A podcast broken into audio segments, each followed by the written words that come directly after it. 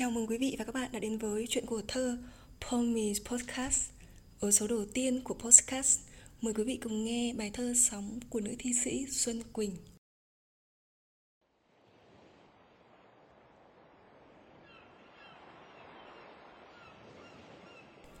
Dữ dội và dịu êm, ồn ào và lặng lẽ, sóng không hiểu nổi mình, sóng tìm ra tận bể. Ôi con sóng ngày xưa và ngày sau vẫn thế, nỗi khát vọng tình yêu bồi hồi trong nhục trẻ. Trước muôn trùng sóng bể, em nghĩ về anh em nghĩ về biển lớn.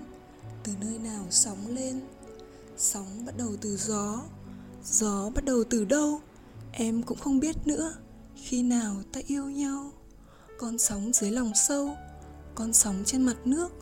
Ôi con sóng nhớ bờ, ngày đêm không ngủ được, lòng em nhớ đến anh, cả trong mơ còn thức. Dẫu xuôi về phương Bắc, dẫu ngược về phương Nam, nơi nào em cũng nghĩ hướng về anh một phương. Ở ngoài kia đại dương, trăm nghìn con sóng đó, con nào chẳng tới bờ, dù muôn vời cách trở. Cuộc đời tuy dài thế, năm tháng vẫn đi qua, như biển kia dẫu rộng, mây vẫn bay về xa. Làm sao tan được ra thành trăm con sóng nhỏ giữa biển lớn tình yêu, để ngàn năm còn vỗ.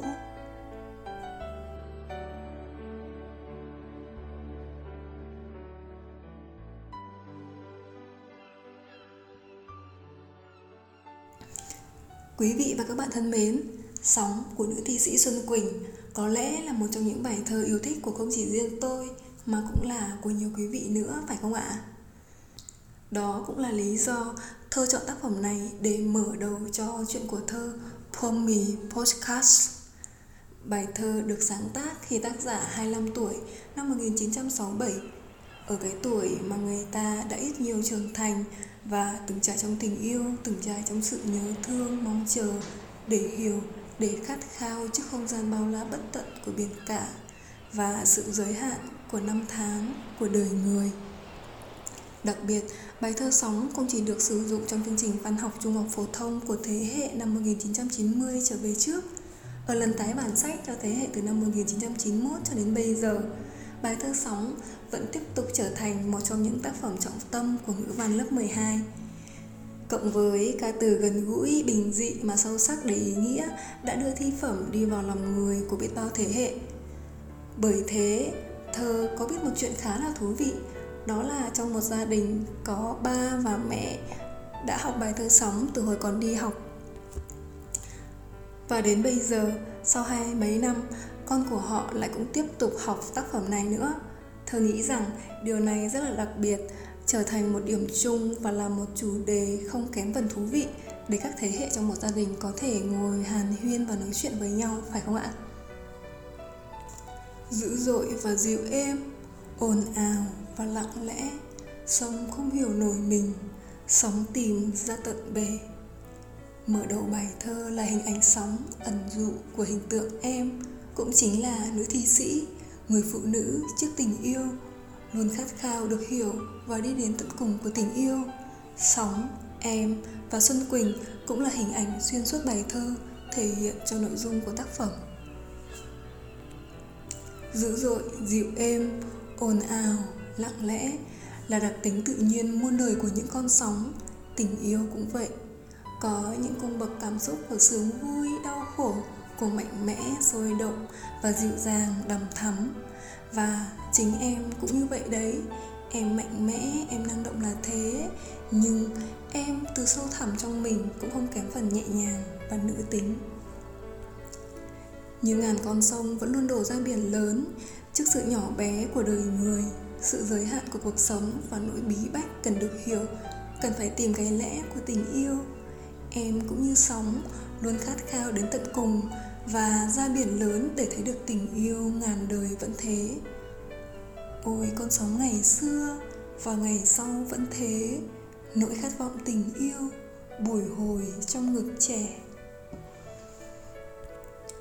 Trước sự mênh mông của biển cả, sự bất tận của tình yêu, khát khao đi tìm ngọn nguồn của tình yêu càng trở nên mãnh liệt. dù càng tìm càng chẳng thấy đâu, bởi em cũng không biết nữa khi nào ta yêu nhau. Tác giả đã tự đưa ra vấn đề, tự đặt câu hỏi và trả lời cho chính câu hỏi ấy.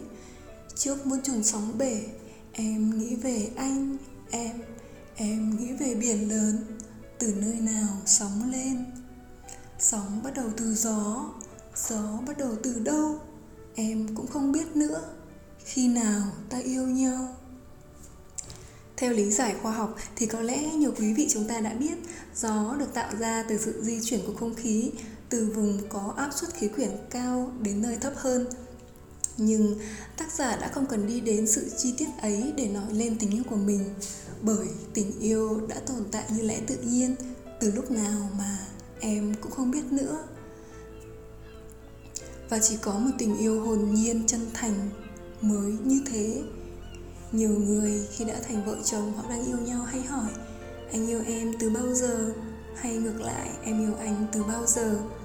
Đó có thể là từ cái nhìn đầu tiên, từ lần gặp đầu tiên, hay biết nhau mãi rồi mà có lần bất chợt thấy người đó đang làm việc hăng say quá, hoặc nghe họ hát hay quá, thấy là thích, là yêu.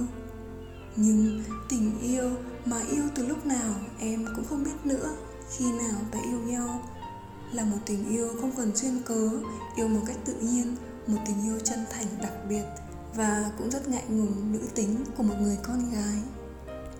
Và tình yêu đó, ở bất cứ nơi đâu, ở bất cứ khi nào, vẫn luôn thường trực, luôn thao thức, cả trong ở những giấc mơ. Sóng luôn có một nơi để hướng tới, đó là bờ, và em luôn có một nơi để hướng về, đó là anh. Con sóng dưới lòng sâu, con sóng trên mặt nước, ôi con sóng nhớ bờ, ngày đêm không ngủ được, lòng em nhớ đến anh, cả trong mơ còn thức. Dẫu xuôi về phương Bắc, dẫu ngược về phương Nam, nơi nào em cũng nghĩ hướng về anh một phương. Dù trải qua bao sóng gió cuộc đời, bao đau khổ, trên hết tình yêu vẫn là một sự lãng mạn, là lẽ sống mà con người ta luôn khát khao tìm kiếm. Trải qua khó khăn thử thách, tình yêu không hề chai sạn, lụi tàn đi, mà càng trở nên lấp lánh và lãng mạn.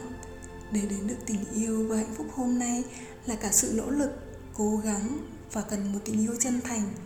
Và dù cho có thế nào đi nữa, con sóng vẫn về với bờ và em vẫn hướng về anh. Ở ngoài kia đại dương, trăm nghìn con sóng đó, con nào chẳng tới bờ, dù muôn vời cách trở. Cuộc đời tuy dài thế, năm tháng vẫn đi qua, như biển kia dẫu rộng, mây vẫn bay về xa.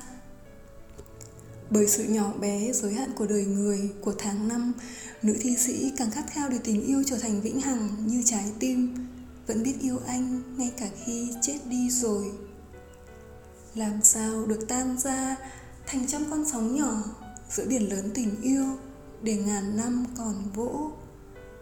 Nếu bạn đã từng một mình đứng trước biển khơi rộng lớn, lắng nghe trọn vẹn mọi âm thanh của sóng, của gió, cảm nhận những con sóng vỗ tan vào bàn chân trần trên cát, khi đó khát khao và mãnh liệt về tình yêu càng trở nên lớn hơn bao giờ hết.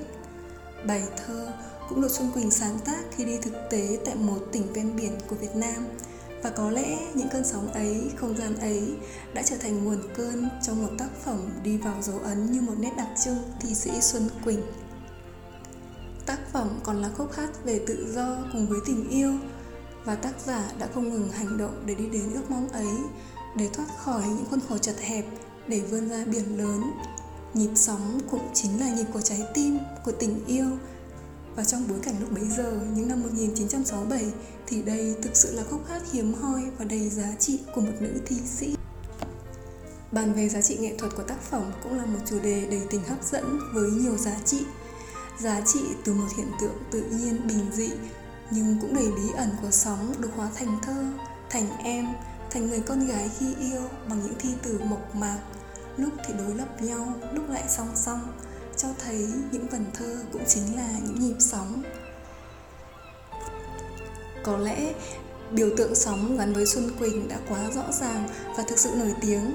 Hình ảnh của nữ thi sĩ cùng với sóng, con thuyền và đàn chim bay trên bầu trời đã được tạo thành Google Doodle trên trang chủ tìm kiếm vào ngày 6 tháng 10 năm 2019 nhân dịp 77 năm kỷ niệm ngày sinh của nữ thi sĩ, trở thành người phụ nữ Việt Nam đầu tiên được Google vinh danh.